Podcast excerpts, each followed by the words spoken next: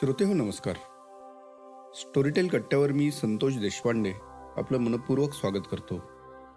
आज स्टोरीटेल कट्ट्यावरती गप्पा मारण्यासाठी आपल्याकडे आलेले आहेत श्री महेश म्हात्रे.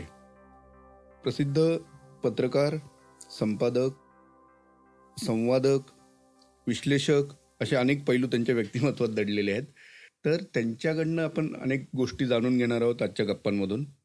महेश सर आपलं मनपूर्वक स्वागत स्टोरीटेल कट्ट्यावर धन्यवाद संतोष. श्रोतियांच्या मांदियाळीमध्ये या स्टोरी टेलच्या निमित्ताने आज तुमच्या कट्ट्यावर येण्याचा योग आला आणि जीवनामध्ये वेगवेगळे प्रयोग बघितलेले आहेत. वेगवेगळ्या पद्धतीने वाचकांशी श्रोत्यांशी संवाद साधलेला आहे. आकाशवाणी असेल दूरदर्शन असेल किंवा आधुनिक वृत्तवाहिन्या असतील. परंतु डिजिटल युगातून श्रोत्यांशी थेट संवाद साधण्याचा हा माझा पहिलाच अनुभव आहे आणि तो अनुभव स्टोरी टेलने मला उपलब्ध करून दिला. यासाठी मी आरंभीच तुम्हाला धन्यवाद देतोय. नाही नाही. अर्थातच आणि तुमच्याशी गप्पा मारणं हा एक खूप आनंददायी अनुभव असतो असं मी अर्थात प्रत्यक्षात आपण जेव्हा काम केलेलं आहे सोबत त्यावेळी पाहिलेलं आहे. आणि तुमच्या टी व्हीवरती सुद्धा त्या चर्चा आणि तुम्ही तुमचा जो एक संवाद वेगळ्या पातळीवरती रंगायचा प्रत्येकाशी. बरोबर. तर तो हे अनेकांना आठवतोच. आज स्टोरीटेल कट्ट्यावरती गप्पांची सुरुवात आपण एक वेगळ्या विषयावरती करणार आहोत. ती म्हणजे. आम्हाला महेश म्हात्रे हे उत्तम पत्रकार आहेत हे माहिती आहे ते संपादक आहेत.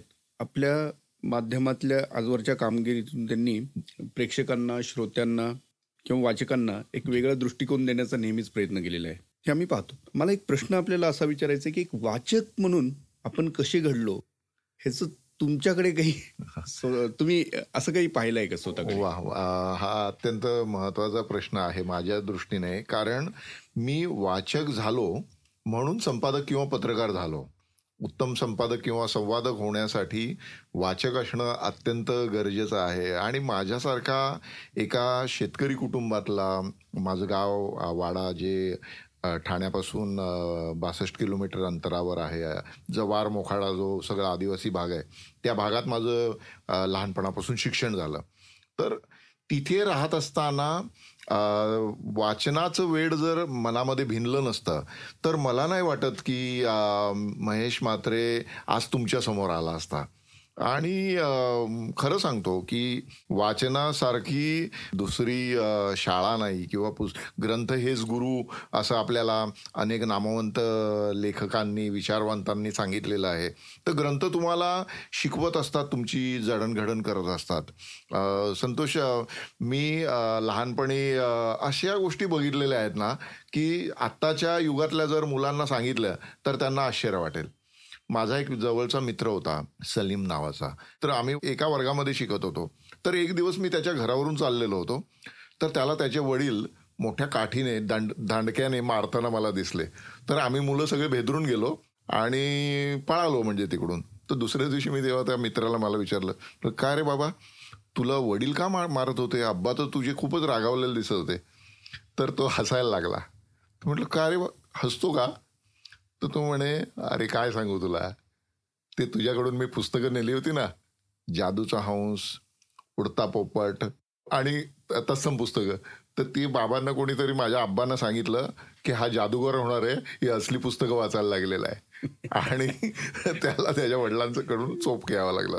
तर हे मी यासाठी सांगतो की अशा वातावरणामध्ये मी वाढलो अशा याच्यामध्ये. खूप मस्त आठवण आहे सांगण्यासारखी की मी पुस्तकाकडे कसं वळलो. मी असेन सहावी पाचवी सहावीमध्ये असेन. आणि एक दिवस आमच्या घरी चार सहा प्रतिष्ठित लोक आले. आणि त्यांनी बाबांना खूप आग्रह केला की तुम्ही गावच्या वाचनालयाचे अध्यक्ष व्हा. याचं कारण असं होतं की काही गावगुंडांनी त्या भागातली जमीन बळकावायचा प्रयत्न सुरू केलेला होता. त्यामुळे वडील जर अध्यक्ष झाले तर त्यांचं जे समाजातलं वजन आहे त्याच्यामुळे ती जागा एन्क्रोच होणार नाही. तिथे कोणी घुसणार नाही अतिक्रमण करणार नाही म्हणून त्यांना वडिलांना पुढे करायचं होतं.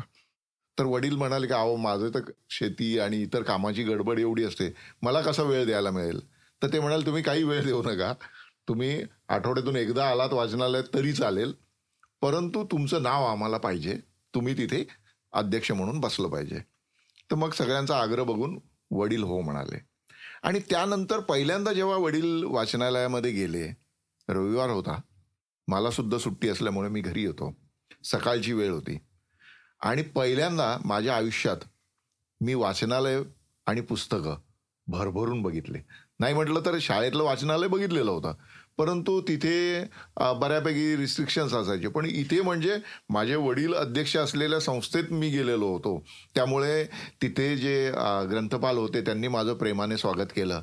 आणि मला गेल्या गेल्या दोन छोटी गोष्टीची पुस्तकं माझ्या हातामध्ये तिथल्या ताई ज्या होत्या ग्रंथपाल त्यांनी दिली. माझ्यासाठी तो वेगळा अनुभव होता.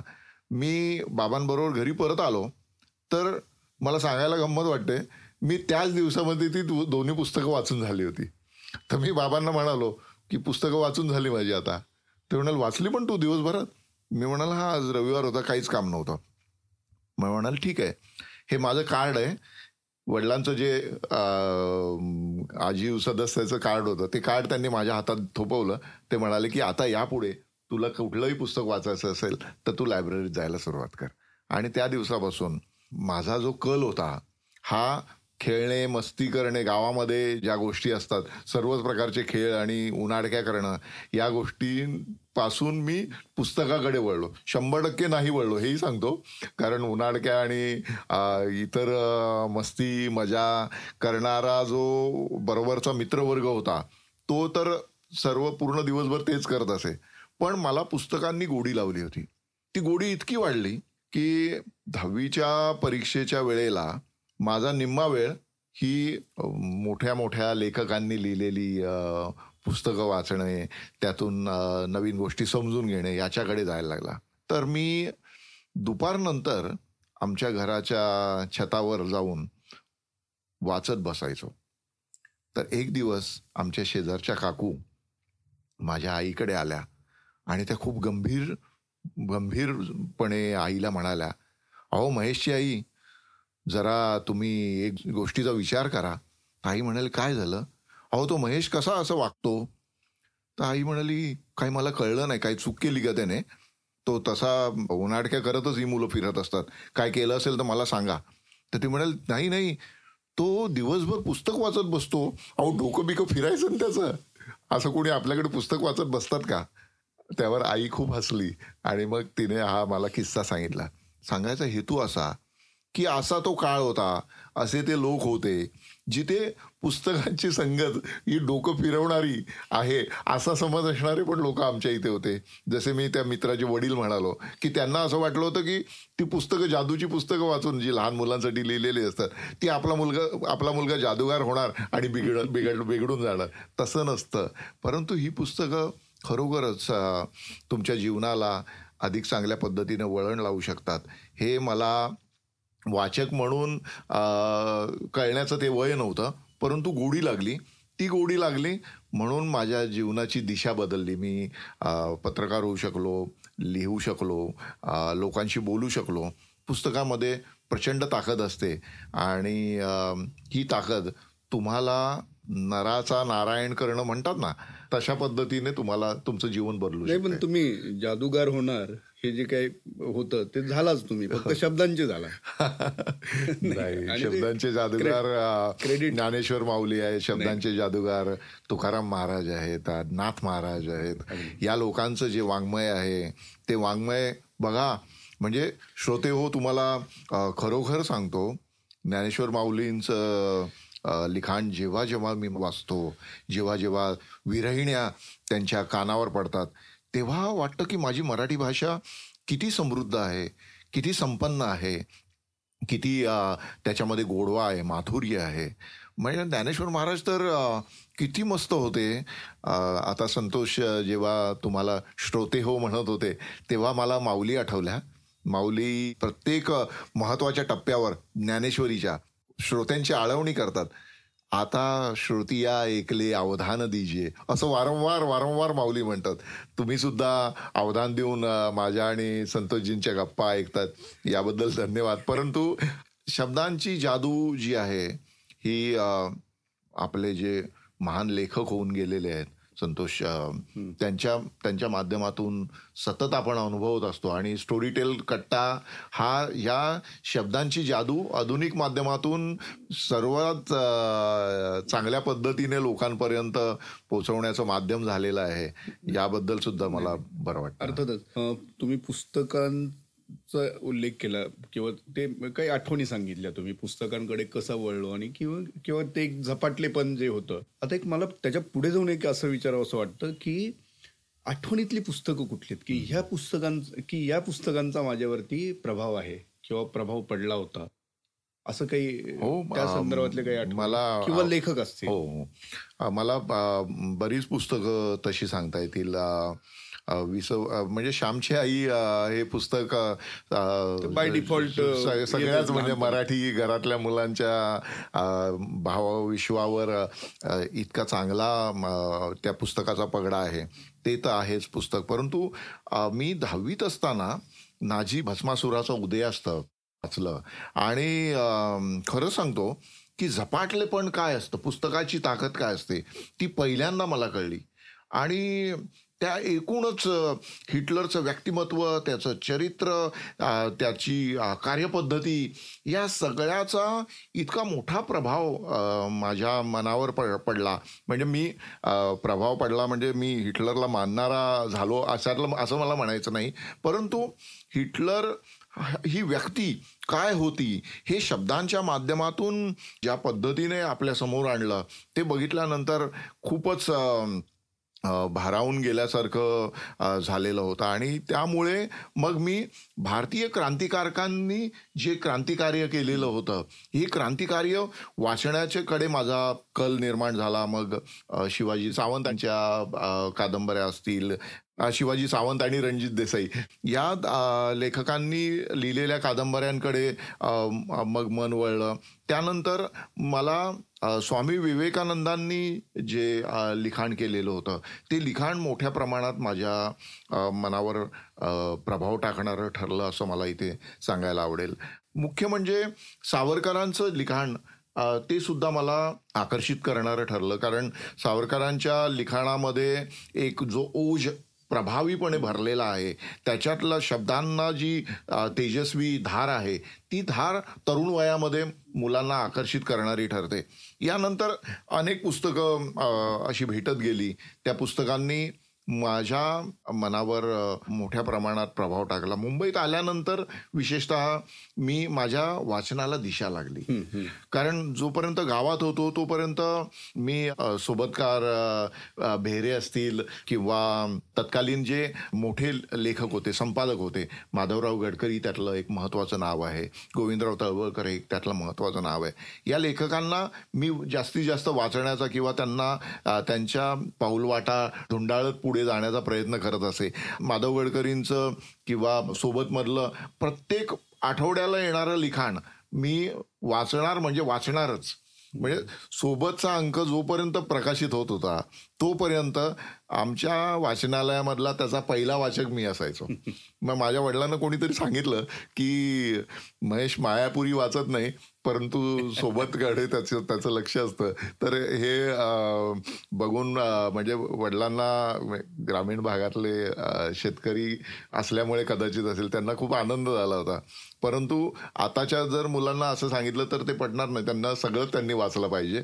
आणि कारण वाचन चतुरस्त्र असलं पाहिजे. यावर नागपूर सकाळला संपादक असताना ज्येष्ठ पत्रकार कुलदीप नय्यर साहेबांना मी माझ्या सहकाऱ्यांबरोबर गप्पा मारण्यासाठी बोलवलं होतं. आता इतका मोठा लेखक इतका मोठा संपादक पत्रकार आणि साधेपणाने अत्यंत विनम्रतेने ते माझ्या सहकाऱ्यांशी बोलत होते. तर मी जरा संपादकीय शहाणपणा असतो ना तसा मी त्यातून त्यांना एक प्रश्न विचारला की तुम्ही माझ्या सहकाऱ्यांना सांगा की काय वाचलं पाहिजे. तुम्हाला खरंच सांगतो तो इतका मोठा माणूस. त्यांनी सहजपणे सांगितलं की तुम्ही काहीही वाचा. तुमच्या भेळेच्या कागदावर म्हणजे भेळेचं भेळ ज्या वर्तमानपत्राच्या कागदावर तुम्हाला दिलेली असते वाढलेली असते तो कागद सुद्धा. तुम्ही वाचला पाहिजे. म्हणजे वाचन कुठलं वाचन तुम्हाला कधी उपयोगी पडेल हे सांगता येत नाही. असं कुलदीप नायर मला बोलले होते. त्यामुळे श्रोत्यांना आता मला सांगताना आनंद होतोय की त्यानंतर माझ्या वाचनाला खूप वेगळा आयाम मिळाला. कारण मी जे ठराविक चाकोरीतलं वाचन करत होतो ते चाकोरीतलं माझं वाचन बदलत गेलं. संतोष. नाही पण वाचायचं आता मी ही पुस्तकं किंवा हा या जॉनरमध्ये काही आवड आपली तयार झालेली म्हणून ती पुस्तकं हाताळलीत. असं हे होतं का मुळात आवड होती म्हणून ती पुस्तकं हाताळली गेली कसं? नाही काय नंतरच हो. मला पुस्तकांना भेटत गेली. म्हणजे जशी माणसं भेटत जातात ना तशी पुस्तकं भेटत गेली. म्हणजे हेनरी शॅरियरचं पॅपिलॉन नावाचं जे पुस्तक आहे हे. मला माझ्या एका विद्यार्थ्याने दोन हजार एक मध्ये त्याला नोकरी लागली होती एका ठिकाणी. तर त्याने मला ते गिफ्ट दिलं मला भेट दिलं. आणि मला त्या पुस्तकाने झपाटलं. हेनरी शॅरियर हा एक कैदी असतो आणि त्या कैद्याने आपल्या तुरुंगातून सुटण्याचे जे अनेक प्रयत्न केलेले आहेत त्या प्रयत्नाची गाथा म्हणजे पॅपिलॉन. आणि ते पुस्तक मी वाचल्यानंतर माझ्यासाठी ते अक्षरशः माझ्या जवळ असणारं पुस्तक झालं. म्हणजे मित्र मित्र होतो ना तसं ते झालं. तर जेव्हा जेव्हा जीवनामध्ये प्रचंड मोठे चढ उतार मी पार केले तर त्याच्यात त्या पुस्तकाने मला साथ दिली. महाराष्ट्र काल आज उद्या हे पाद्य टिकेकरांचं जे पुस्तक आहे हे एकोणीसशे छत्तीस साली प्रसिद्ध झालेलं पुस्तक आहे. मी सांगतो की ज्या कोणाला महाराष्ट्र समजून घ्यायचा आहे ज्या कोणाला महाराष्ट्राचा अभ्यास करायचा आहे मराठी मन जाणून घ्यायचं आहे त्या सगळ्यांनी हे पुस्तक वाचलं पाहिजे. एक पुस्तक जर तुम्ही वाचलं ना मी तुम्हाला खात्रीने सांगतो की तुम्हाला कुठल्याही विषयाचा संदर्भ हवा असेल तर तो त्या पुस्तकात मिळेल. संतोष माझ्या जीवनामध्ये मी एक ध्येय ठेवलेलं आहे. म्हणजे ते केलं पूर्ण केल्याशिवाय मी मरणार नाहीये. मी माझ्या आयुष्यात पाध्ये आणि टिकेकरांनी जे श्रीरा टिकेकर आणि प्रभाकर पाध्ये हे दोन मराठीतले खूप नामवंत लेखक होऊन गेले. आणि प्रभाकर पाध्ये हे असे संपादक होते की त्या काळातल्या पाश्चात्य विचारवंतांमध्ये त्यांची उडबस होती. तर या दोन माननीय लेखकांनी हे पुस्तक लिहिलेलं आहे. महाराष्ट्राच्या संदर्भाचं महाराष्ट्राच्या इतिहासाचं आणि वर्तमानाचं अत्यंत चांगल्या पद्धतीने चित्रण करणारं पुस्तक आहे. तर मला तसं एक पुस्तक लिहायची इच्छा आहे आणि ते इच्छा म्हणण्यापेक्षा ती माझी महत्वाकांक्षा आहे. ते पूर्ण केल्याशिवाय मी मरणार नाही नक्की नक्कीच होणार. कारण पुस्तकांनीच तुम्हाला वाटा दाखवलेले आहेत. अक्षरशः. सांगितलंय तसं. आणि एक आयुष्यात फ्रेंड फिलॉसॉफर गाईड म्हणून बऱ्याचदा पुस्तकच आपली सोबत करतात. मग सोबतचा उल्लेख हो, केला हो. म्हणून. बाहेरच्या जगाला तुम्ही एक पत्रकार म्हणून ज्ञात आहात संपादक म्हणून ज्ञात आहात घरी पालक म्हणून तुम्ही तुमची कर्तव्य बजावता. मुलांवरती अथर्ववरती हो. तुमचा मुलगा जो आहे वाचनाचे संस्कार तुम्ही कसे केले? हा एक मला ह्या निमित्ताने प्रश्न विचार असं वाटतं संतोष बघा आपल्याकडे आहे ना एकोणीसशे एक्क्याण्णव नंतर म्हणजे जागतिकीकरणाचे वारे जसे व्हायला लागले तसा जो मध्यम वर्ग आहे हा मध्यम वर्ग अधिक सजग झाला आपल्या मुलांच्या भवितव्याबद्दल. कारण या जागतिकीकरणाच्या सगळ्या नव्या संक्रमण काळामध्ये आपल्या भावी पिढीने अधिक आधुनिक व्हावं चांगलं शिक्षण घ्यावं असं आई वडिलांना वाट प्रकर्षाने वाटायला लागलं. आणि रॅट्रेस जी आहे ती त्यानंतरच्या काळात आपल्याला मोठी झालेली वाढलेली दिसते. तर त्यामुळे संस्कार करणे हा जो भाग आहे हा भाग त्यानंतर आलेला आहे. तुमच्या आणि माझ्या आयुष्यावर संस्कार आपोआप झालेले आहेत. बरोबर. आपल्या आईवडिलांनी प्लान केलेला नव्हता. आपल्या आईवडिलांनी खरं बोलावं हे काही शिकवलं नाही. तर त्यांच्या वागण्यामध्ये आपल्याला खरं बोलणं आलं. मला जर वडिलांनी लायब्ररीची वाट दाखवली नसती तर माझ्यावर पुस्तकाचे संस्कार म्हणजे ते काय त्यांनी ठरवून नाही गेलं. तर ते सहजपणे झालेली ती कृती होती. त्यामुळे आता मी जे श्रोते आहेत त्यांच्यासाठी या प्रश्नाचं उत्तर असं देईन की आपण संस्कार करण्याच्या ऐवजी आपण मुलांना ती वाट दाखवली पाहिजे. आणि ती वाट कशी दाखवता येईल? तर मी आणि माझी पत्नी सुमेधा ही अमेरिकन कॉन्सुलेटमध्ये मराठी संपादक म्हणून काम करते. ती तिथे मीडिया ॲडवायझर सुद्धा आहे. सुमेधा रायकर म्हात्रे या नावाने ती जो कॉलम लिहिते तो मिड डे या प्रसिद्ध इंग्लिश दैनिकामध्ये तिचा कॉलम नियमितपणे प्र प्रसिद्ध होतो. तर ती पण पत्रकार आणि मी पण पत्रकार. त्यामुळे आम्ही दोघं अथर्व लहान असताना म्हणजे तो वर्षाचा किंवा दोन वर्षाचा असेल तर विकेंडला पुस्तकं वाचण्याच्या आमच्या वेळा असायच्या. सकाळी वर्तमानपत्र वाचणे आणि संध्याकाळी पुस्तक वाचणे. तर या वेळा आमच्या नक्की होत्या आणि तेव्हा आम्ही सतत इंग्लिश मराठी पुस्तकांबद्दल बोलत असायचो. तर त्या काळामध्ये अथर्व त्याचे खेळ खेळत असायचा. त्याच्यासाठी मग कोणीतरी चित्रांची पुस्तकं दिलेली असायची किंवा इतर काही पुस्तकं असायची गोष्टीची पुस्तकं असायची त्याच्या वयानुसार. तर त्या काळात आम्ही असा प्रयत्न केला की आम्ही त्याला पुस्तकं वाच असं सांगितलं नाही. त्याच्यासमोर पुस्तकं मात्र येऊ दिली. त्यामुळे फायदा असा झाला की त्याला आपोआप पुस्तकांची आवड लागली आणि घरामध्ये आता दोन अडीच हजार पुस्तकं असल्यामुळे मुलाच्या हातात तर पुस्तकं जाणारच ना की आपण प्रयत्न करण्याची गरजच नाही. पण आत्ताचा मी एक ताजा अनुभव संतोष तुम्हाला सांगू इच्छितो की आपली जी संस्कार करण्याची जी मानसिकता आहे ना त्यातून पण आपण लोकांनी बाहेर आलं पाहिजे. विशेषतः आत्ताचे जे तरुण पालक आहेत त्यांना मी सांगू इच्छितो. मी एक दिवस माझ्या मुलाला जरा चढ्या आवाजात बोललो की काय रे अथर्व तू वाचन करत नाही आणि मला जास्त काळ तू मोबाईल हातात घेतलेला दिसतोस तर तू जरा वाचलं पाहिजे. हे वाचते वाचते वाच. नेहमीच्या पालकांप्रमाणे मी त्याला बोललो. तर हे मी सकाळी पण बोललो. तेव्हा त्याने आत्ताची मुलं खूप चांगली आहेत मी तुम्हाला सांगतो श्रोते हो. कारण ते तेवढ्या याच्याने उलट उत्तर देणं किंवा या गोष्टी करत नाहीत. तर त्याने फक्त माझ्याकडे हसून बघितलं आणि तो गप्प बसला. तर संध्याकाळी पुन्हा जेव्हा मी त्याला बोललो त्यावेळेस तो म्हणाला की बाबा मी तुम्हाला एक छोटा व्हिडिओ दाखवतो. तो जुएन आई या या टायटलचा त्याने एक मला व्हिडिओ दाखवला. त्याच्यात तीन चार मिनटाचा व्हिडिओ. त्यामध्ये तो जो अँकर आहे तो अँकर वेगवेगळ्या गोष्टी बोलतो. आणि त्यातली एक गोष्ट जी त्याने मला दाखवली ती गोष्ट अशी होती की एकोणीसशे सातमध्ये न्यूयॉर्क टाइम्सच्या एका अंकात कवर स्टोरी प्रसिद्ध झाली होती रविवारच्या त्यांच्या त्या मॅगझिनची की आजकालचे लोक फायरप्लेसच्या समोर बसलेले असताना आजकालचे कुटुंब एकमेकांशी बोलत नाहीत तर ते पुस्तकं घेऊन बसलेले असतात. आणि कसा संवादाचा अभाव समाजामध्ये निर्माण झालेला आहे. आणि अशी ती पूर्ण चिंता व्यक्त करणारा तो लेख होता. तर तो म्हणाला की बाबा बघा आजपासून शंभर वर्षापूर्वी पुस्तकं वाचतायत म्हणून चिंता व्यक्त करण्यात आलेली होती. तर आजपासून वीस वर्षानंतर मुलं मोबाईलवर खेळत नाहीत म्हणून चिंता व्यक्त केली जाईल.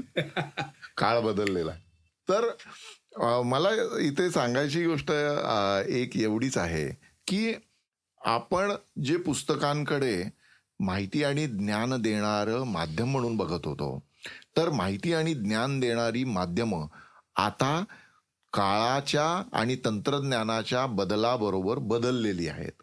आज हे जे स्टोरी टेल हा कट्टा हे जे प्लॅटफॉर्म हा जो प्लॅटफॉर्म आहे हा काय आहे? हे सुद्धा त्याचंच एक नवीन स्वरूप आहे नवीन रूप आहे. तर आपली ही जी पुढची पिढी आहे ही पुढची पिढी त्यांच्या वाचनामध्येच्या सवयीमध्ये किंवा ज्ञान संपादनाच्या सवयीमध्ये. मी वाचन हा शब्द आता वापरू नये असं मला वाटायला लागलंय. कारण ज्ञानार्जन करण्याची जी नवीन माध्यमं आता आहेत. कारण बघा आजपासून आपल्याकडे छपाई तंत्र येण्याच्या आधी ज्ञान हे श्रुती आणि स्मृती. म्हणजे श्रवण आणि स्मरण याच्या माध्यमातून ज्ञान अर्जित केलं जात होतं. आणि आता पुन्हा एकदा आम्ही श्रुती स्मृतीकडे चाललेलो आहोत. तर हे जे आहे हे ज्ञानाचे जे बदलते टप्पे आहेत हे बदलते टप्पे आपण स्वीकारले पाहिजेत. आणि ते नुसते स्वीकारून नाही चालणार. तर आपल्या बरोबरच्या तरुणाईला आपल्या घरातल्या मुलांना ते टप्पे स्वीकारण्याची मुभा किंबहुना त्यांना मोकळीक आपण दिली तर मला वाटतं की आपण घरातलं वातावरण सुद्धा चांगलं राहील आणि त्या परिणामी या नवीन पिढीला नवी माध्यमं अधिक चांगल्या पद्धतीने वापरता येतील. वा. नाही अर्थातच मगाशी मी म्हटलं तसं श्रोत्यांना प्रेक्षकांना नेहमी एक नवीन दृष्टी देण्याचं काम तुम्ही करत असता. तसं आज एक पालक म्हणून तुम्ही हा मुद्दा चांगला मांडलेला आहे. एक अभ्यासक म्हणून आता एक प्रश्न विचारतो. की मराठी भाषा आता तुम्ही अगदी विदर्भातही काम केलेलं आहे मुंबईतही केलेलं आहे पुण्यामध्ये केलेलं आहे. अनेक ठिकाणी तुम्ही काम केलं वर्तमानपत्रातली भाषा साहित्यातली भाषा आणि एकूणच आत्ताच्या इथून इथून पुढच्या भविष्यात त्याच्यात होणारे परिणाम. म्हणजे आता उदाहरण द्यायचं झालं अन्य भाषांचा खूप मोठा प्रभाव आता. मराठीवरती आहे. म्हणजे अनेक शब्द सर्रास आता आपण उचलतोय. हिंदीतनं उचलतोय इंग्लिशमधनं उचलतोय. बरोबर. म्हणजे टेबल जसा चपकलपणे आता मराठी झालेला आहे. बरोबर. मराठीतच तस- अनेक शब्दांचे शब्दांचा प्रभाव किंवा शब्दांचा शिरकाव आता मराठीत झालेला आहे. तर तुम्ही मराठी भाषेच्या भविष्यासाठी भवितव्याकडं आता हे भाषिक जे का काळानुसार बदल झालेले आहेत. बरोबर. ह्याचं जर विश्लेषण करून सांगितलं की हे आता हे कुठं जाणार आहे हा सगळा विषय? बघा संगणक आणि इंटरनेट या दोन विकासाच्या टप्प्यावर भाषा जागतिक भाषा खूप वेगाने बदलताना आपल्याला दिसत आहेत. जवळपास अं, हजारेक भाषा या गेल्या दशकामध्ये आपल्याला क्षीण झालेल्या दिसत आहेत. याचं कारण आहे ते म्हणजे की संवादाची जी माध्यमं आहेत ती माध्यमं एका विशिष्ट भाषिक व्यासपीठापुरती मर्यादित झाली. आणि त्याच्यामुळे ज्या भाषा आधीपासूनच दुर्लक्षित होत्या किंवा क्षीण होत्या त्या अधिकाधिक क्षीण होत जाताना आपल्याला दिसतात. आज तुम्ही बघा आपण वराडामध्ये वऱ्हाडामध्ये जाऊ किंवा कोकणामध्ये जाऊ किंवा खानदेशामध्ये जाऊ तर स्थानिक बोली भाषा वापरणारे लोक किती कमी झालेले आहेत? खूप मोठ्या प्रमाणात कमी झालेले आहेत. कारण भाषिक जेव्हा बदल होतात संक्रमणावस्था होते तेव्हा विकासाच्या प्रक्रियेमध्ये पहिल्या मारतात बोलीभाषा. आणि बोलीभाषा नंतर मग लिपिबद्ध ज्या भाषा असतात त्यांच्यावर आक्रमण सुरू होतात. तर मला मध्यंतरी आसाम मधले ओरिसामधले माझे एक विद्वान मित्र भेटले होते. मोठे संपादक आणि खूप चांगल्या पद्धतीने भाषिक बदलांकडे बघणारे. तर आम्ही असाच तुम्ही जसा मला प्रश्न विचारला तसा मी त्यांना विचारला. कारण तुम्हाला गंमत म्हणून सांगतो. आजपासून दीडशे वर्षापूर्वी उडिया भाषेमध्ये जेव्हा पहिल्यांदा मॅकबेथचं भाषांतर झालं होतं तर मॅकबेथला शीर्षक काय दिलं होतं माहिती मराठा सरदार. कारण ओरिसामध्ये मराठा शासकांनी जे अत्याचार केलेले होते त्याचे जे उरण तिथल्या समाज मनावर आजही आपल्याला तिथे ते बघायला मिळ- मिळतात की आजही त्या भाग ग्रामीण भागामध्ये जर मुलगा झोपत नसेल तर बेटा सो जा नाही तो मराठा आहे जाएगा असं म्हटलं जातं. तर हे कदाचित आपल्या तरुण पिढीला आता माहिती नसेल तर अशा भाषिकदृष्ट्या सजग असलेल्या प्रांतातला तो माझा मित्र मला म्हणाला की अरे सध्या आमच्या भाषेमध्ये ऋषी हा शब्द वापरणंच बंद झालेला आहे. तर मी म्हटलं काय झालं मग? काय? ऋषीच्या जागी काय वापरता तुम्ही? तो म्हणाला मुनी. तर मी म्हटलं का? तर ते म्हणाले ऋषी जर लिहायचं असेल ना उडिया भाषेत तर ते म्हणाला पाच कळी दाबायला लागतात. हो. आणि मग म आणि मु मुनी ते सोपं पडतं. तर सांगायचं तात्पर्य हे आहे संतोष की आम्ही जसजसे तंत्रज्ञानातले बदल किंवा नवे प्रयोग आपल्याकडे येताना दिसले तर त्यासाठी त्याला भाषिक अभ्यासकांची जोड नव्हती.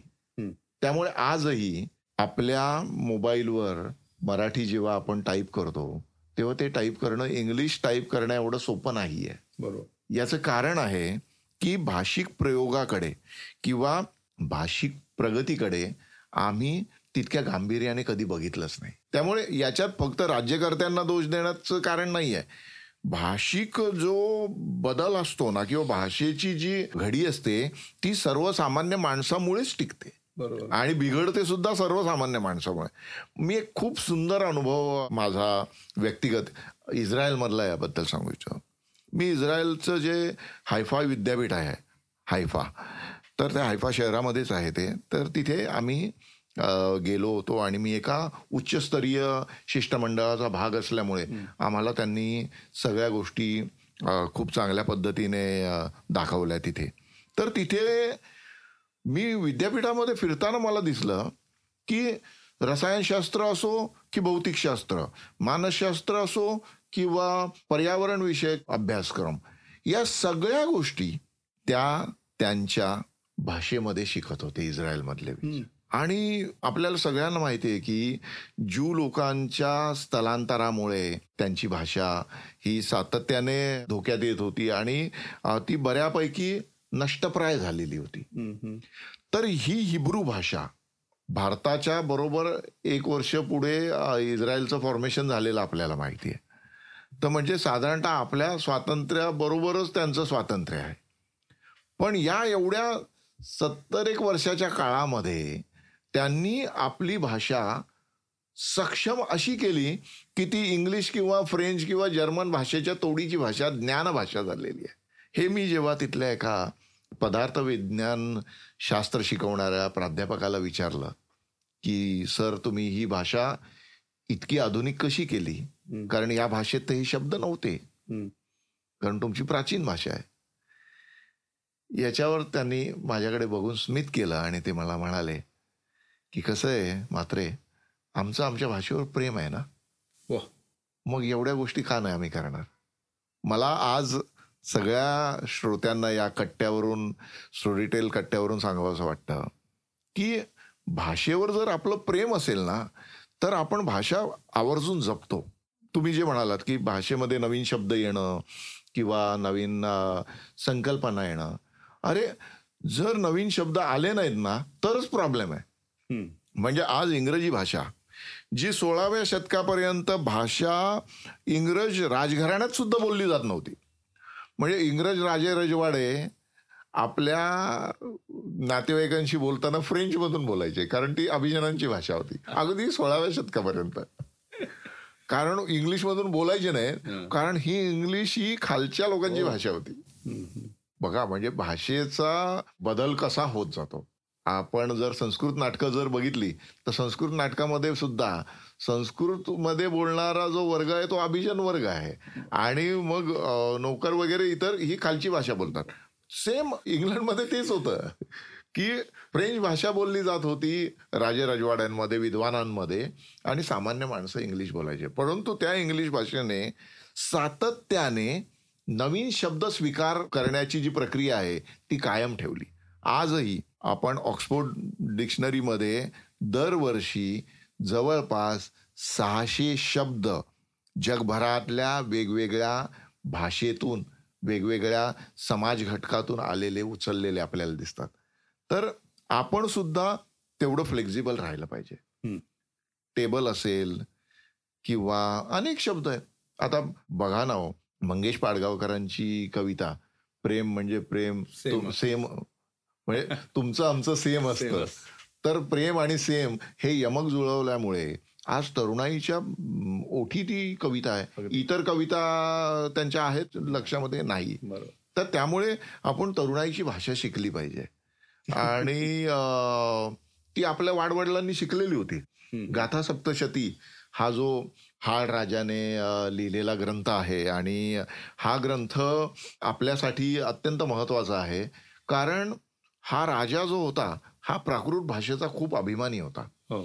आणि त्याने जे सातशे श्लोक निवडून त्यातून तो ग्रंथ निर्माण केलेला आहे तर तो ग्रंथ सुद्धा ट्विटर एवढाच आहे हो. म्हणजे तुम्ही ट्विट करताना तेवढी जी लिमिट आहे तेवढी त्या ग्रंथातल्या ओव्यांची लिमिट आहे.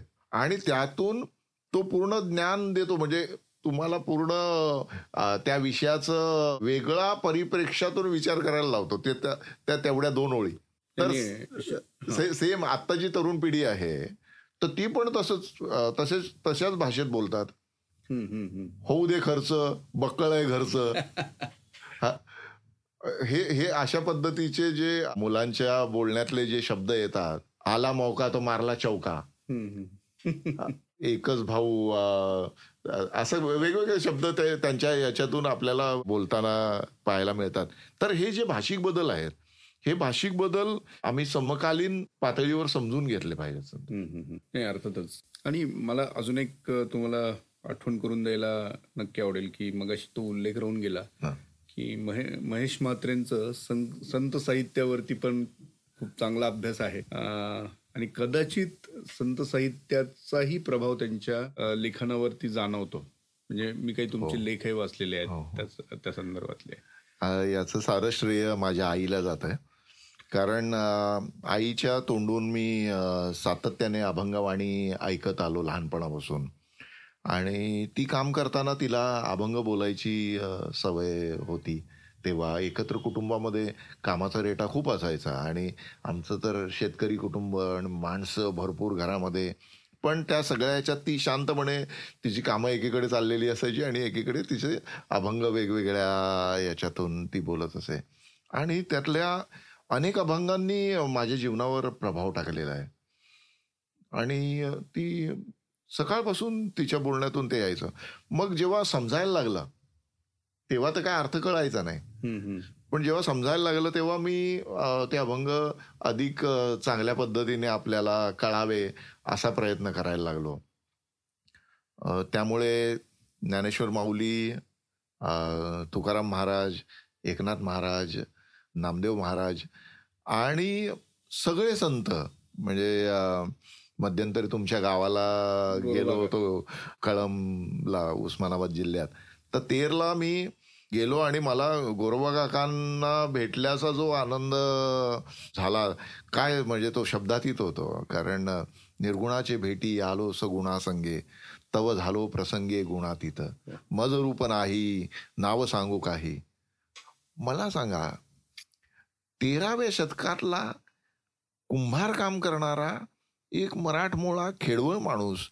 त्याची भाषा इतकी लखलखीत कशी असू शकते हो? म्हणजे आमचे संस्कार आमचा समाज हलका नव्हता हो. अगदीच. हलका नाहीये आजही नाहीये. कारण आमच्यामध्ये ती ताकद आहे आमच्यात ते सामर्थ्य आहे. म्हणजे मी गोरोबा काका असतील नामदेव महाराज असतील. अहो नामदेव महाराज म्हणजे आपण ज्ञानेश्वर माऊलींचं आपल्याला पसायदान माहिती आहे नामदेव महाराजांचं पसायदान तुम्हाला ऐकवतो आज. अकल्प आयुष्य व्हावे तया कुळा माझी या सकळा हरिशात दासा कल्पनेची बाधा न हो कोणे काळी. संत मंडळी सुखी असो. अहंकाराचा वारा न लागो दे राजसा माझी हा विष्णुदासा भाविकासी. नामा म्हणे तया असावे कल्याण ज्यामुखी निधान पांडुरंग. मला सांगा इतकी वैश्विक प्रार्थना कोणाची असू शकते हो? ज्याने विश्व आपलं आपल्या कवेत घेतलं. त्याचीच असू शकते ना. म्हणजे ज्ञानेश्वर महाराज इतक्या मोकळेपणाने म्हणतात की हे विश्वची माझे घर ऐसी मती जयाची स्थिर किंबहुना सर्वही चराचर आपणची झाला. मला सांगा ही काही शब्दाचे बुडबुडी नाही तो हो. याच्यामध्ये प्रचंड अनुभव दाटून भरलेला आहे. आणि तो अनुभव असलेले आपले बापजादे आहेत. म्हणजे हे आपले सगळे वाडवडील आहेत ना हो. मग त्यांनी इतकं इतकं धन आपलं कमवून ठेवलेलं आहे. आणि आपण निर्धनासारखे काहीतरी जर चुकीचे शब्द प्रयोग करत असू किंवा चुकीच्या भाषेचा वापर करत असू तर ती चूक आपली आहे. त्याला त्याचा ठपका आपल्यावर बसू शकतो. त्यामुळे मला पत्रकारितेत काम करणाऱ्या लोकांना किंवा माझ्या तरुण सहकाऱ्यांना मी सातत्याने सांगत असतो की अरे आपल्यावर जबाबदारी जास्त आहे. कारण आम्ही त्या लोकांचे वंशज आहोत ज्यांनी शब्दांवर प्रेम केलेलं आहे. ज्ञानोबा माऊली असतील तुकाराम महाराज असतील. तुकारामांनी तर शब्दांचा देव केला हो. आम्हा घरी धन शब्दांचीच रत्ने. शब्दांचीच शस्त्रे यत्ने करू. शब्द आम्हा जीवीचे जीवन शब्दे वाटू धन जन लोका. तुका म्हणे केला शब्दची हा देव शब्दची गौरव पूजा करू. मला सांगा हे एवढं जे वाङ्मयाचं किंवा साहित्याचं धन आहे शब्दांचं जे धन आहे हे धन आपल्या परंपरेने आपल्याकडे आलेलं आहे. म्हणजे मी हाळ राजाची गाथा गाथा सप्तशती तेव्हापासून तर अगदी महानुभावांचं साहित्य असेल नाथ संप्रदायाचं साहित्य असेल दत्त संप्रदायाचं साहित्य असेल या वारकरी संप्रदायाचं साहित्य असेल या सगळ्या संप्रदायातून जे साहित्य आलेलं आहे ज्यांनी आमचं समाजमन घडवलेलं आहे. संतोष एक गंमत सांगतो. मी एका दैनिकातून दुसऱ्या दैनिकामध्ये संपादक म्हणून बदलण्याचा माझा ट्रान्झिशन पिरियड होता. तर त्या काळामध्ये अस्वस्थता होती. वय पण कमी होतं. समज वय कमी वय असलं की कमी समज असते आणि अस्वस्थता प्रचंड होती कारण अस्थिरता अस्थैर्य असेल तर मन तुमचं अस्वस्थ होतं. एकदा आईला त्या काळामध्ये फोन म्हणजे आमचा रोजच फोन होतो. तर आईशी बोलताना तिला काय वाटलं का कोण असं ती म्हणाली की या आठवड्यात घरी येऊन जा वाड्याला. मी गेलो. आणि गेल्यानंतर दुपारी जेवल्यानंतर माझी सवय मी वामकोक्षी आम्ही दोघं जण एकत्र घेतो. मी तिच्याजवळ झोपलो होतो. तर आई मला म्हणाली काय रे? काय खूप मोठं टेन्शन आहे का तुझ्या डोक्यावर? तर मी म्हणालो का काय झालं? तर म्हणाल तुझ्या बोलण्यातून मला जाणवलं. तर मी म्हटलं हो का? मग मी तिला सांगितलं. आता म्हटलं कळलंय तर काय लपवा कशाला ना? आई आणि आईपासून काय लपवायचं. म्हणून मी तिला सांगितलं की असं असं माझा जॉबचा बदल मी तुला सांगितला होता पण ते पत्र अजून आलेलं नाही. ती म्हणाला आलं नाही तर काय झालं? कशाचा विचार करतो घाबरायचं नाही कशाला? पण ती तिथे बोल बोलून थांबली नाही. तर आमच्या दारापुढे चिमण्यांचा कलकलाट चाललेला होता. ते म्हणाल त्या चिमण्यांचा कलकलाट येतो का ऐकायला तुला? म्हणलं हो. मग त्यांचा काय बँक बॅलन्स असतो का? तर म्हटलं नाही. मग त्यांच्याकडे घरात काही कणगे भरलेले असतात का? धान्याचे. म्हटलं नाही. मग म्हणाल त्या चिमणीला संध्याकाळी काय खाणार याची गॅरंटी नाही आहे पण तरी ती आनंदाने उड्या मारते. आणि तू दोन हात दोन पाय असलेला माणूस कुठल्या तरी प्रश्नाची चिंता करून विचार करून स्वतःला त्रास करून घेतोय. आणि हे बोलल्यानंतर तिने मला एकनाथ महाराजांचा एक अभंग ऐकवला. आवडीने भावे हरिनाम घेसी तुझी चिंता त्यासी सर्व आहे. नको खेद करू कोणत्या गोष्टीचा पती तो लक्ष्मीचा जाणत असे. सकळ जीवांचा करी तो सांभाळ. तुझं मोकलीला ऐसे नाही जैसी स्थिती आहे तैशा परी राहे. कौतुक आहे संचिताची. एका जनार्दनी भोग प्रारब्धाचा हरिकृपे त्याचा नाश झाला. संतोष मी तुम्हाला सांगतो मी इतकी पुस्तकं वाचली. आपल्या अं, मनाला स्वावलंबी बनवणारी. परंतु या अनुभवा एवढा तगडा अनुभव किंवा एवढा तगडा दृष्टांत मला कशातच वाचायला नाही मिळाला. म्हणजे शिवखेरा असो किंवा अजून कोणी असो कोणाच्याही लिखाणामध्ये मला इतकी ताकद दिसली नाही जी माझ्या आईच्या तोंडून मी संत वचन ऐकल्यानंतर आलेली. तर त्यामुळे असेल कदाचित मला वाचनाची किंवा समजून घेण्याची ओढ लागली. सध्या मी तुकोबाची पाऊलवाट ढुंडाळतोय तुकोबा समजून घेण्याच्या प्रयत्नात आहे. किती सुंदर लिहिलेलं आहे त्यांनी आणि जीवनाकडे किती सरळपणे बघतायत. आणि मुख्य म्हणजे त्यांनी अं, जे जीवन ते जगले ते जीवन जगताना त्यांनी दाखवलेला सच्चेपणा तो सच्चेपणा त्यांच्या लिखाणामध्ये आला. कारण आता आपण बघतो ना की खूप मोठे लेखक असतात. त्यांची लिहिण्याची पद्धत खूप चांगली असते. परंतु आचरणामध्ये त्या गोष्टी नसतात. त्यामुळे त्या लिखाणाचा तेवढा प्रभाव आपल्याला जाणवत नाही.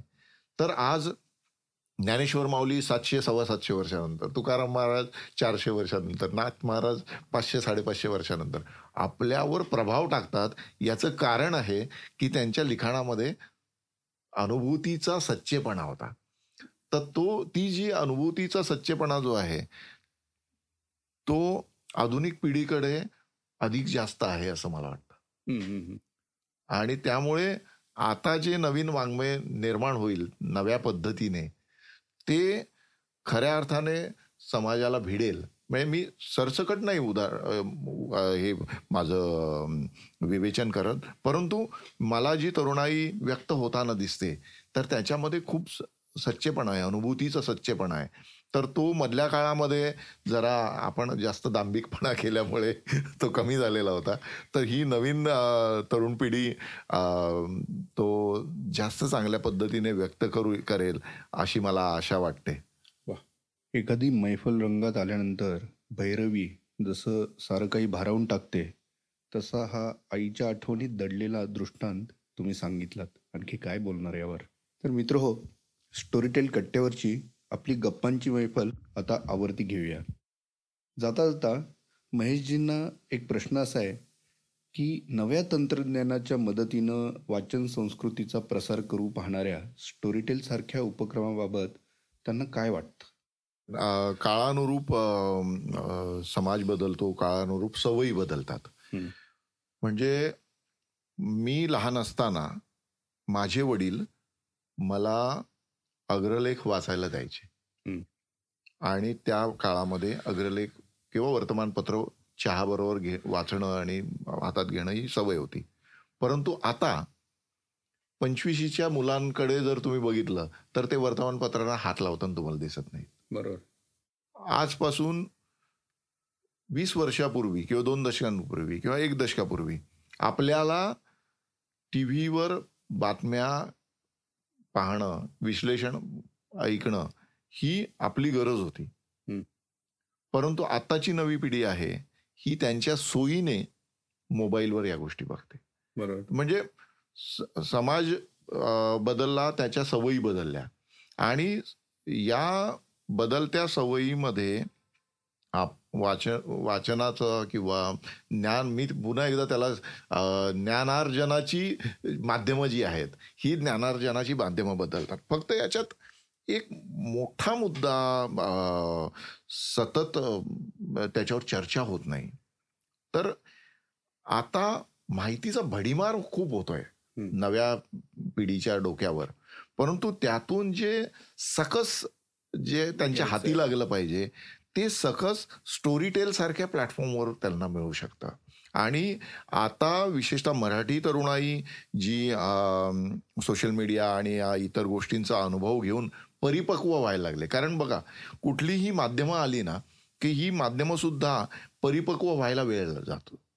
त्याच्या सवयी त्याची आचारसंहिता या सगळ्या गोष्टी आता मोबाईलच्या दृष्टीने आपल्या सवयी कमी व्हायला लागल्यात बदलायला लागल्यात आचारसंहितेचा लोक विचार करायला लागलेले आहेत. तर त्यानुसार आता स्टोरीटेलसारखे जे प्लॅटफॉर्म्स आहेत ज्याच्या माध्यमातून आपल्याला माहिती नाही तर ज्ञान मिळेल. आणि ज्ञान हे जीवनाला आकार देणार असतं. माहिती जीवनाला आकार देत नाही माहिती तुम्हाला फार तर दिशा दिग्दर्शन करू शकते. परंतु जीवनाला आकार देण्यासाठी ज्ञानाची गरज असते. आणि ही ज्ञानाची जी गंगोत्री आहे ही ज्ञानाची गंगोत्री आधुनिक माध्यमातून स्टोरीटेल असेल किंवा तत्सम जे प्लॅटफॉर्म्स आहेत हे प्लॅटफॉर्म्स तरुणाईसाठी उपलब्ध आहेत. मराठीमध्ये तुम्ही म्हणाल तर मराठीत असे प्रयोग खरं तर याआधी व्हायला पाहिजे होते. आम्ही जेव्हा संगणक क्रांती इंटरनेट क्रांती खूप जोरावर होती तेव्हा मराठी वर्तमानपत्रांमध्ये असं लिहायची फॅशन होती की सिलिकॉन व्हॅलीवर मराठी लोकांचं प्रभुत्व आहे वगैरे वगैरे. परंतु ते प्रभुत्व मला स्वतःला कधीच दिसलं नाही. कारण मराठी फॉन्ट्सच्या निर्मितीच्या दृष्टीने मराठी लेखन अधिक चांगल्या पद्धतीने डिजिटलायझेशनच्या माध्यमातून लोकांपुढे जावं यासाठी या विदेशात गेलेल्या तथाकथित आमच्या विद्वानांनी का म्हणावे तसे प्रयत्न केले नाहीत. त्यामुळे आजही आपल्याला मोबाईल असेल किंवा संगणक असेल याच्यामध्ये मराठीचा वापर कमी प्रमाणात होताना दिसतोय.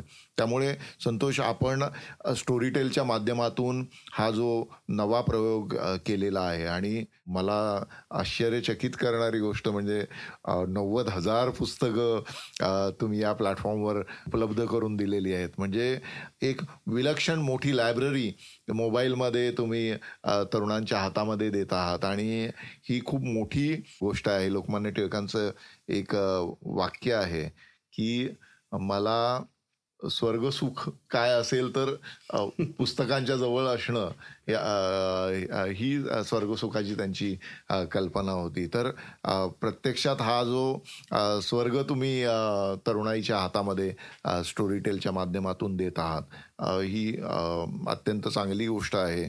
मी वाचकांना श्रोत्यांना एवढं सांगू इच्छितो की हे जे ज्ञानार्जन आहे कारण प्रत्येक पुस्तक हे हा त्या लेखकाच्या अनुभवांचा एक अर्क असतो. आणि तो अर्क तुमच्यासमोर तो पुस्तकाच्या पानापानातून मांडत असतो.